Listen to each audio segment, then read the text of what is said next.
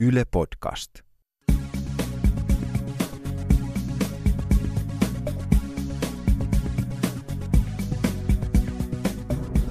Aku Louhmies, tervetuloa tähän keskusteluun. Jos Kiitos. sanon sanan Eurooppa, niin mitä sulle tulee ensimmäisenä mieleen? No, Eurooppa on osa meitä, tai me ollaan osa Eurooppaa. Ja mä ajattelin tietysti niin kuin kuvan kautta, että mä mietin sitä Euroopan, Euroopan niemimaata ja mitä pitää sisällään. Ja se on aika tärkeä keskustelun aihe, että mikä on Eurooppaa ja miksi se on sitä ja millä tavalla se on meille tärkeää. No mitä sä ajattelet, mikä on Eurooppa? No, jos, jos kaikki EUn jäsenet, kaikki EUn jäsenvaltiot, jos on 500 miljoonaa ihmistä, niin se on, se on aika iso joukko. Se on niin kuin sit saman kokoinen kohta kuin Intia tai Kiina. Ja et, se on niin kuin iso möykky ihmisiä tällä aika pienellä alueella tungettuna ja tosi monimuotoisia kulttuureita, hyvin erilaisia kieliä. Mm. Ja sitten meillä kuitenkin on jotakin yhteisiä arvoja. Kuinka paljon sä oot kiertänyt Eurooppaa? Mä just mietiskelin tässä ennen tätä, että mitkä semmoiset Euroopan maat on, joissa mä en ole käynyt. Ja, ja ne on varmaankin niin kuin Andorra ja Liechtenstein ja Albania, Valko-Venäjä, Moldova. Siinä taitaa niin kuin olla. Kaikissa muissa mä oon käynyt. Aika hyvin kierretty. Joo. Ja tota, kyllä mä pidän Euroopasta ja kyllä mä pidän siitä monimuotoisuudesta, joka, Eli joka meillä tuosta listasta käytännössä sä oot käynyt kaikissa EU-maissa. Joo. Kyllä mä oon. Pahus. Multa puuttuu vielä Liettua. Okei, no joo, Liettuassa mä oon käynyt useinkin töiden, töiden tota kautta. Ja Liettuahan on aika, aika kiinnostava maa, jos ihan vertaan nyt Suomeenkin, että, että loppujen lopuksi Liettua tietyllä tavalla itsenäistyi myös sata vuotta sitten, niin kuin Suomikin. Toisaalta sillä on hyvin pitkä historia, se on iso, iso, iso, merkittävä suurvalta omana aikanaan. Ja, ja väistämättä se semmoinen tietynlainen eurooppalainen historia siellä ihan toisella tavalla näkyy sitten kuin, kuin meillä. No tämä meidän pikku Eurooppa, täällä Mm. on kuplinut kohta kymmenen vuotta ja viime vuodet todella poreillut. Eurooppa on monenlaisten ongelmien puristuksessa. Meillä on edelleen talouskriisejä Mm. siellä täällä, meillä on tämä pakolaiskriisi, meillä on terrorismia. Onko Eurooppa säästämisen, suojelemisen arvona? Sellaisena kuin me nyt tunnemme Euroopan. Niin, jos ajatellaan nyt sitä EUta, jos EU olisi nyt sama kuin Eurooppa, että siihen, mikä siihen Eurooppaan niin kuuluu, niin, niin niin kuin mä sanoin, että jos, jos Eurooppa olisi liittovaltio, jossa on 501 miljoonaa ihmistä, niin, niin siinä on paljon säästämisen arvosta siinä on varmasti siinä yhteisössä on paljon niin kuin huonojakin asioita. Ja, ja mä suhtaudun silloin, kun, silloin, kun päätettiin, että liitytäänkö, liittyykö Suomi EU-hun ja luo- luovutaanko markasta, ja, niin mä epä, mulla on paljon epäilyksiä sen suhteen, että onko, onko se niin kuin järkevää. Ja nyt mä oon sitä mieltä, että se ehdottomasti on sitä. Järkevää. Niin, että se, me, mun mielestä meidän ehdottomasti pitää olla, olla osa Eurooppaa ja niin kuin joku viisas joskus sanonut, niin asioihin on hyvin usein helpompi vaikuttaa silloin, kun siellä on mukana, kuin silloin, että jää, jää ulkopuolelle. Äänestitkö kansanäänestyksessä EUta vastaan? Nyt en enää ihan varmasti muista, mutta olisin hyvinkin, hyvinkin tota voinut tehdä niin, että, että musta se ei ole ollenkaan silloin samalla tavalla selkeää kuin, kuin mitä se nyt on. Mutta nyt mä ehdottomasti olen sitä mieltä, että, että Suomen tulee olla EU:ssa ja, ja, ja että EU on meille oikea, oikea paikka. Ja nimenomaan Suomen pitäisi olla yksi niistä, niistä tahoista, jotka sitä, sitä yhteisöä entisestään parantaa ja sen eteen tekee töitä. Ja Suomella on mahdollisuus tehdä semmoista ka- kaiken näköistä rauhantyötä ja, ja tota, tiivistää yhteistyötä Euroopan sisällä. Ja mun mielestä se olisi Suomen näkökulmasta hyvin viisasta. Mikä sun mielen on muuttanut vuosikymmenien tai 20 jäsenyysvuoden aikana?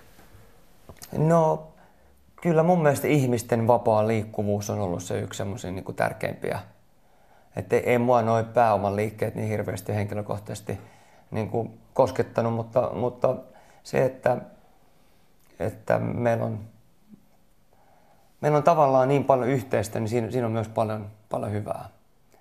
Ja totta kai Euroopan yhteisö voisi olla monta asiaa toisellakin tavalla ja me tunnetaan, eikö me Suomessa tunnetaan tosi huonosti meidän europarlamentaarikkoja tai tiedetään hyvin vähän, mitä, mitä siellä tehdään. Tai meillä se uutisointi, joka liittyy EU, on hyvin niin kuin valikoivaa tai yksipuolista. Ja... Mitä sä kaipaisit?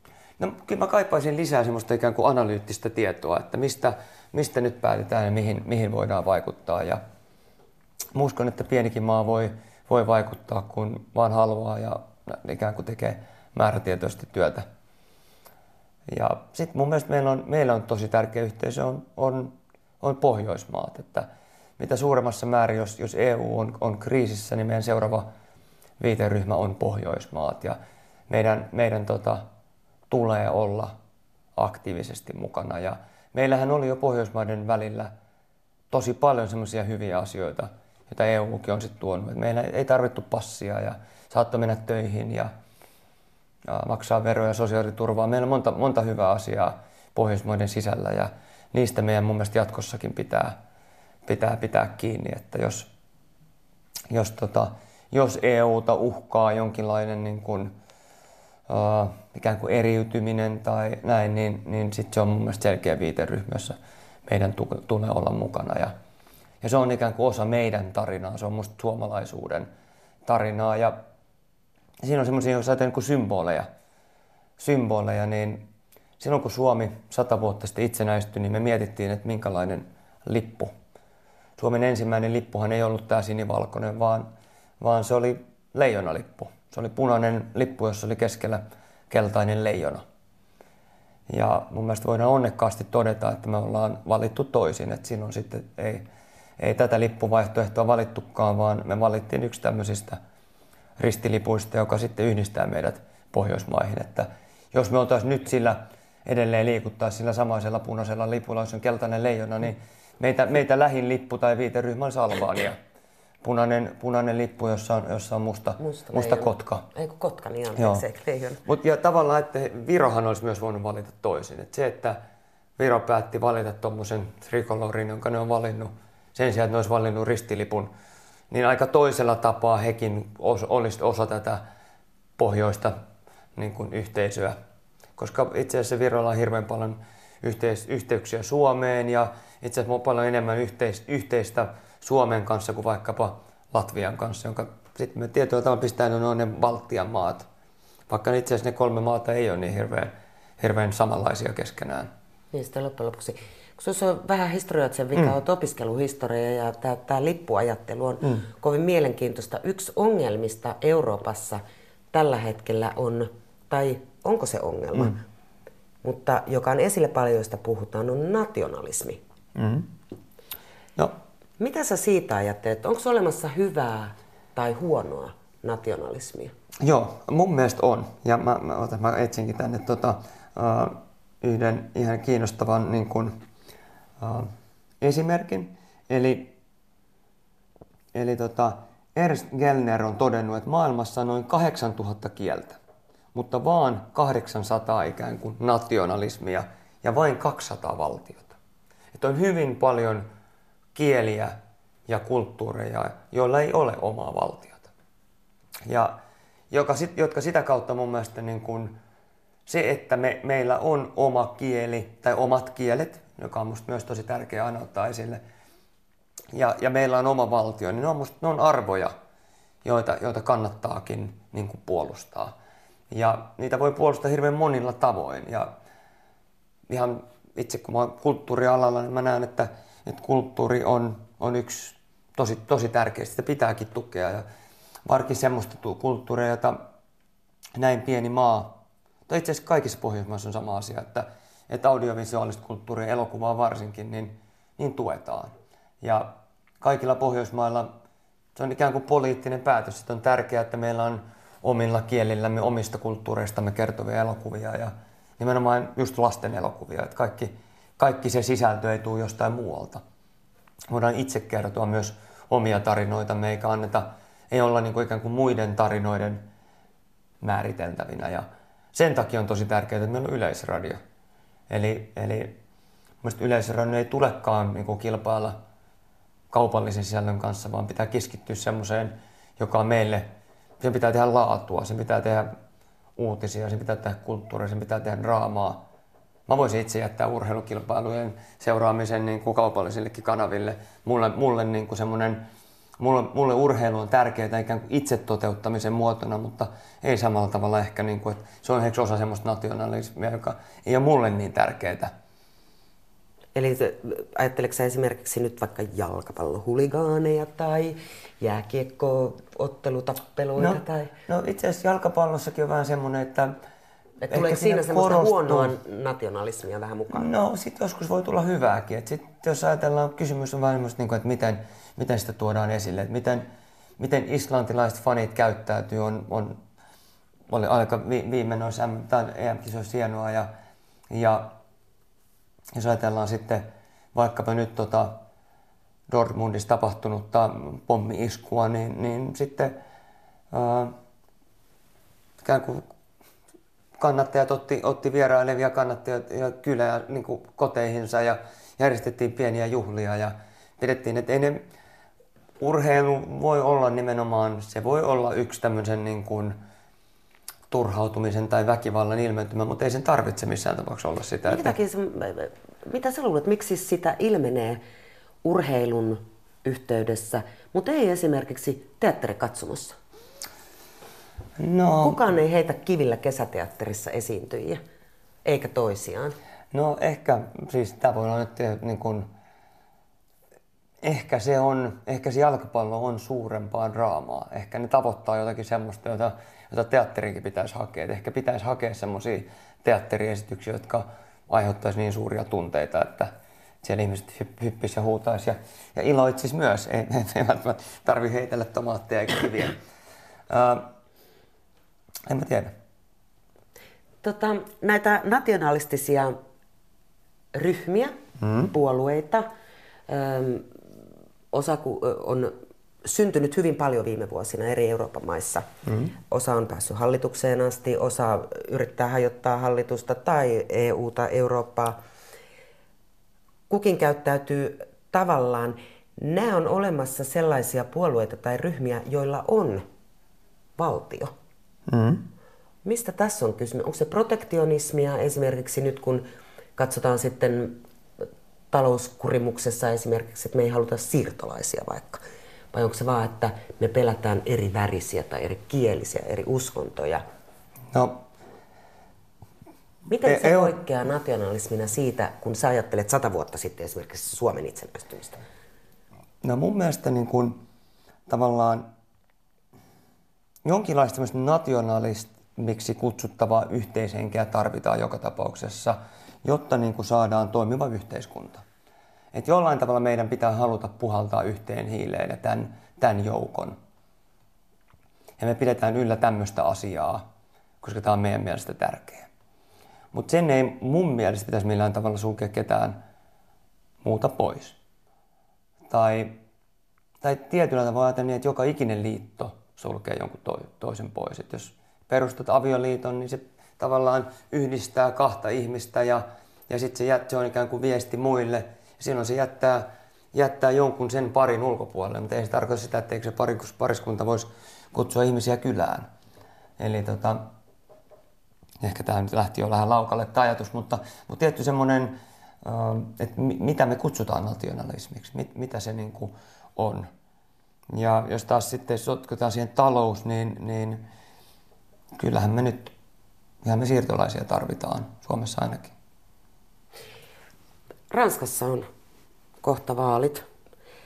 Ja tota, siellä tämä Marine Le Pen on hyvin protektionistinen nationalisti. Mm. No. Mitä sellainen tuo tullessa? Hän, hän haluaisi eron eurosta, todennäköisesti ulos EUsta, sulkea rajat siirtolaisilta. Hyvin erilainen Eurooppa, mitä me eletään ja ollaan eletty pitkään. Niin, no mä ajattelen itse, että, että tämmöinen pohjoismainen hyvinvointivaltio on itse asiassa tämmöinen kuin positiivinen nationalismin ilmentymä. Eli me ollaan päätetty toimia tällaisella tavalla. että meillä on tämmöinen, me, me niin kuin halutaan pitää huolta heikommista ja sitten kuitenkin halutaan ihmisille vapaus ja yrittää ja tehdä ja, ja olla, olla omansa Ja mä näkisin, että Suomelle tämmöinen ton tyyppinen niin kuin protektionismi ei ole mahdollinen. Et me, se ei ole meidän kannalta mitenkään niin kuin järkevää. En mä usko, että se on Ranskankaan kannalta järkevää. Ja ehkä siinä on enemmän kysymys jostakin niin kuin, uh, peloista ja mä en ole varma, että onko se oikea tapa vastata niihin pelkoihin. Onko siinä mitään ajatusta, jos miettii, että nämä maat, joissa tällä hetkellä on suuria ongelmia ää, siirtolaisten kanssa tai tapahtunut terroriiskuja tai populistiset äärioikeistopuolueet nousussa, nämä on kaikki myöskin siirtomaavaltoja. Niin, no se on yksi semmoinen, mikä, mikä tulee usein, usein esille, kun tuolla matkustaa. Toden totta, että, että meillä ei ole koskaan ollut, me ei ole koskaan vallotettu mitään maita ja meillä ei ollut koskaan siirtomaita. Eikä tänne niin hevillä ole kukaan halunnut tullakaan, kun me ollaan niin kaukana pohjoisessa. Että totta kai sitten suoma, suomalaisten ja saamelaisten tilanne se on aina semmoinen, joka voidaan, voidaan ottaa esille, mutta ei siinä, siinä mielessä ole kuitenkaan täytä sitä siirtomaa siirtomaa-ajattelua. Ja me ehkä sitten kannetaan vastuutamme maailmassa toisella, toisella tavoin. Mutta musta se toi nationalismi ja sitten ikään kuin erilaiset kulttuurit ja erilaiset niin kuin värit, niin ehkä siihen sotkeutuu myös kaaukseksi. Ja musta pitäisi yrittää purkaa niin kuin aina, aina paloihin, että, että jos me ajatellaan, että mitä me sanotaan, kun me sanotaan näin. Mitä me niin kuin todella tarkoitetaan, että, että mitä, mitä Ranskassa nyt, nyt ikään kuin todella halutaan. Ja tietääkö ihmiset ihan itsekään. Ja musta on niin kuin ihan helppo ajatella niin, että jos meillä on, meillä on täällä tietyt säännöt, että me ollaan päätetty yhdessä, että meillä on, meillä on tietyt säännöt tässä meidän, meidän maassa, niin me odotetaan, että muutkin, jotka tänne tulee, kunnioittaa niitä meidän sääntöjä. Et musta se on niinku ihan, ihan ok. Me voidaan vaatia, että meillä, meillä on tämmöinen tapa, meillä on tämmöiset lait. Ja ne on niinku yhteneväiset kaikille. Ja sitten se tarkoittaa sitä, että me, vaikka joku toimii toisin kuin me haluttaisiin, mutta jos hän toimii näiden yhteisesti sovittujen lakien puitteissa, niin silloin meidän pitää hyväksyä se, koska me ollaan itse ne laadittuja lakeahan voi aina muuttaa. Sua tämä nationalismi viehättää vuosi sitten, runsas vuosi sitten itse asiassa. Mm. RT, Irlannin yleisradioyhtiö, pisti ulos TV-sarjan Rebellion, jonka sinä ohjasit. Joo. Se sai erittäin hyvän palautteen ja, ja vastaanoton. Mikä sai sut siihen lähtemään? Miten tämä koko juttu tapahtui? Nimittäin pääsiäiskapina 1916 Irlannissa – on heille erittäin hankala asia, koska se myöskin lopulta jakoi maan Pohjois-Irlantiin ja Irlantiin. Joo, no mä, mä sain tota, agentiltani soiton, että hei, totse, tota, kiinnostaisiko sinua tämmöinen juttu, että tämä olisi niin kuin, tämmöinen event series, niin kuin viisosainen sarja, joka tarvitsisi ohjaajan. Ja tota, pitäisi luoda tyyliä, valita näyttelijät ja kuvaukset alkaisi kohta. Ja tämä on meille Irlannissa tosi tärkeää ja me haluttaisiin tähän joku ulkopuolinen puolinen tota, näkemys. Ja mä tietysti suhtaudun siihen itse, itse, että yritän tehdä siitä sarjasta mahdollisimman hyvän ja mulla ei ole samalla tavalla jotain, jotain puolia. Että nämä Irlannin satavuotiset tapahtumat itse asiassa vaikuttaa tosi paljon vielä heidän sisäpolitiikkaansa. Tänä päivänäkin. Joo, ja paljon enemmän kuin meidän, meidän huomattavasti niin kuin monessa mielessäkin ehkä verisempikin, toki lyhyt, mutta verinen ja, ja, ja kammottava sisällissota, joka meillä on ollut. Mm. Mutta, mutta Suomi on tavallaan sitten, meillä on ollut selkeästi, selkeästi yhteinen vihollinen ja, ja ihan tämmöinen niin kuin talvisodan henki, ei se, ei se varmaan ole väärin sanoa, että se on, se on tietyllä tavalla myös sitten hionnut, hionnut Suomea yhteen. Ja tämmöistä samanlaista kokemusta Irlannilla ei ole. Irlantihan oli toisen maailmansodan aikana puolueeton eikä, eikä sit sitä kautta osallistunutkaan sotaan, to, tai toki osallistui, mutta ei, ei niin kuin ihan, ihan selkeästi. Ja, ja tota, no, tuon 1916... Niin siis sehän oli epäonnistunut Joo. kansannousu, koska Kyllä. Se maa kukistettiin. hajosi, se kukistettiin ja vasta neljä vuotta myöhemmin sitten ikään kuin Etelä-tasavalta Joo. sai itsenäisyyden. Totta, mutta Irlanti on ollut, ollutkin sitä ennen jo monta vuosisataa Englannin siirtomaana. Mm. Ja tietysti oma kieli oli jo kadotettu ja oma, mo- monessa määrin oma, oma kulttuuri myös. Ja, ja sitten sen tämmöinen uusi renesanssi, joka tietyllä tavalla osuu myös siihen aikaan, kun, kun Suomessa ruvettiin tämmöistä kansallisromanttista niin kuin Suomea löytämään, niin, niin ajottu myös sinne.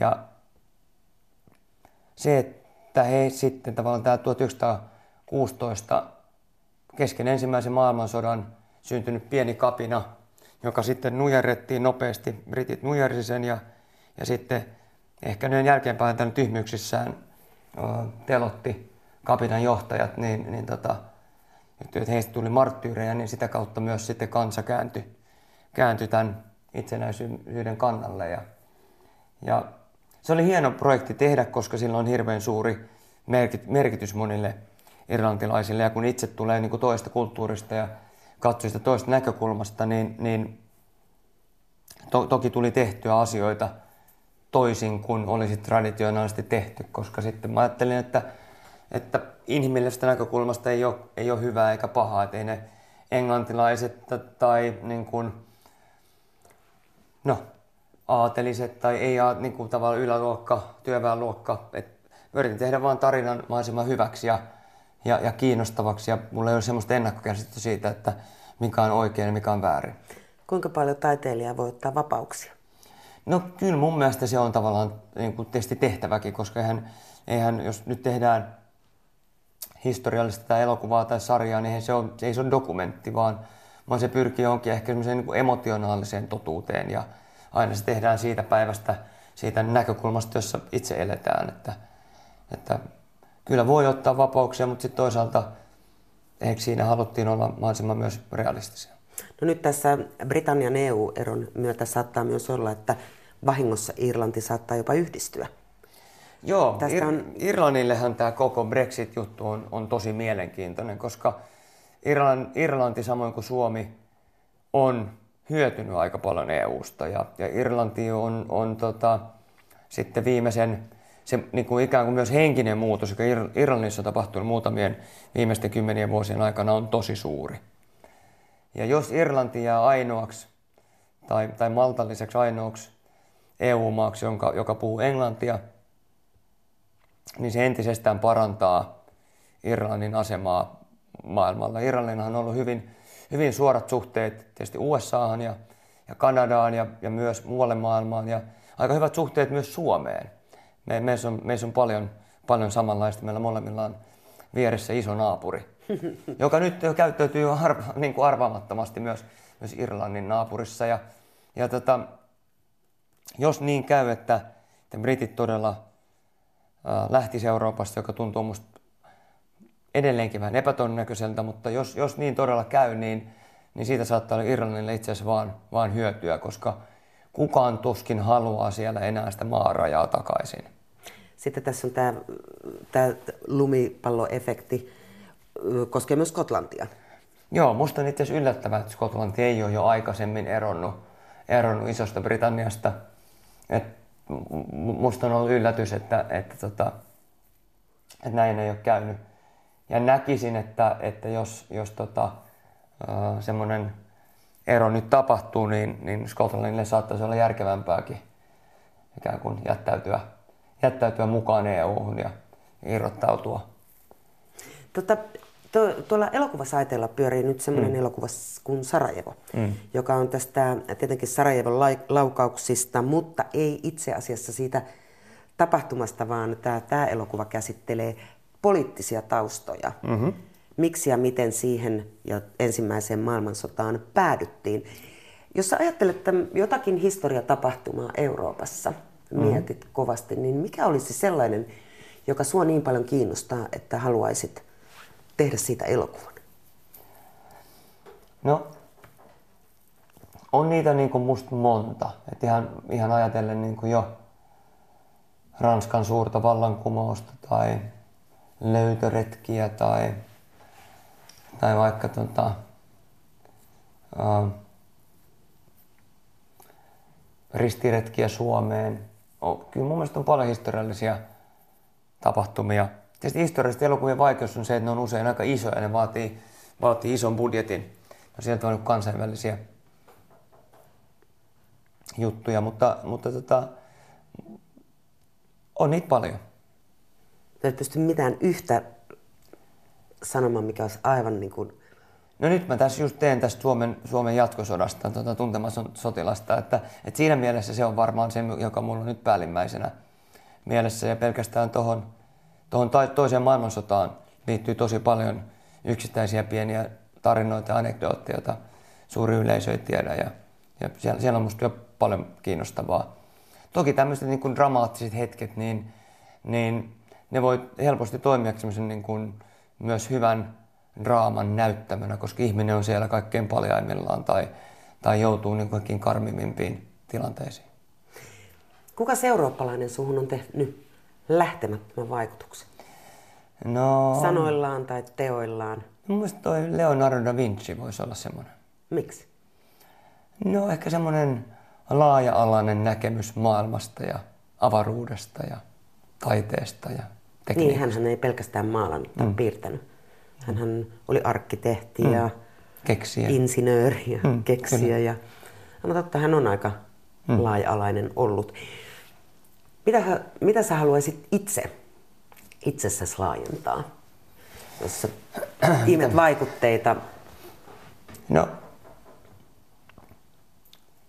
on aina hauska oppia jotakin uutta. Se on musta semmoinen ihan semmoinen niin perusjuttu. Musta on hauska opiskella ja nähdä ja tavata ihmisiä ja matkustaa ja saada uusia näkökulmia. Ja se on ehkä se, mitä elokuvan pitäisikin tarjota, että tietyllä tavalla sanotaan, että televisiossa on paljon pahaa, ihmiset katsoo liikaa telkkaria ja muuta, mutta, mutta elokuva ja, ja TV voi myös olla ikkunoita ikkunoita maailmoihin, joita muuten ei koskaan kohtaisi. Ja ihan pelkästään, miten mä ajattelen omaa, omaa työtäni, niin minkälaisia maailmoja mä oon saanut nähdä tai minkälaisiin paikkoihin mennä. Ihan pelkästään etsiessä niin kuin vaikkapa jotakin tiettyä kuvauslokaatiota, niin, niin on ollut ehdottomasti avartavia. Ja kyllä mä näen, että semmoisella on merkitystä. Että mitä enemmän me tiedetään, että enemmän me nähdään erilaisia asioita – sitä vähemmän me niitä pelätään. Mitä sä pelkäät Euroopassa tällä hetkellä? Mun mielestä meidän niin kuin koko maailman tilanne, nehän ei niin tunne rajoja, niin, niin tota, ehdottomasti ilmastonmuutos. Se on semmoinen, joka helposti unohtuu, koska se ei, se ei niin kuin etene niin, se etenee koko ajan järkyttävää vauhtia. Mutta, mutta tota, se ei ole semmoisia dramaattisia yksittäisiä hetkiä kuin joku jättimäisen pommin pudottaminen? Tota, jos nyt tästä voisit vaan lähteä ihan minne haluaisit, vaikka neljän päivän reissulle Eurooppaan, nostaisit vaan kassi ja lähtisit, niin minne lähtisit? Tällainen pitkä viikonloppu. No et, itse asiassa kun mä nyt sanoin, että mä en ole koskaan ollut Albaaniassa, niin se olisi varmaan se, joka mua nyt kiinnostaa. Miltä, miltä näyttää Albania. Tai jos ei Albania, niin sitten tota, sitten mä ehkä mä lähtisin tonne Suomen Lappiin. Mikä siellä vetää? Yli jonkun no, ulkomaakohteen?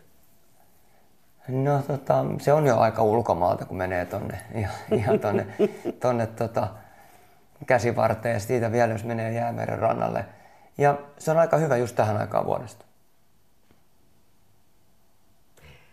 Tuossa hetki sitten puhuit tästä tota, taiteesta ja elokuvan tekemisestä, niin mitä sä mietit, miten fiktio muokkaa meidän todellisuutta?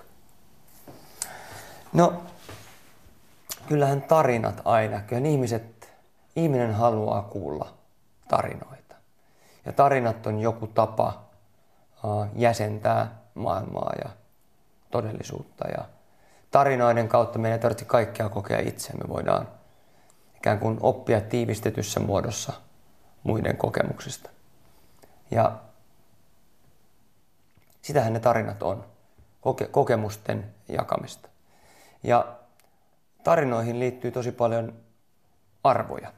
Tarinathan välittää arvoja.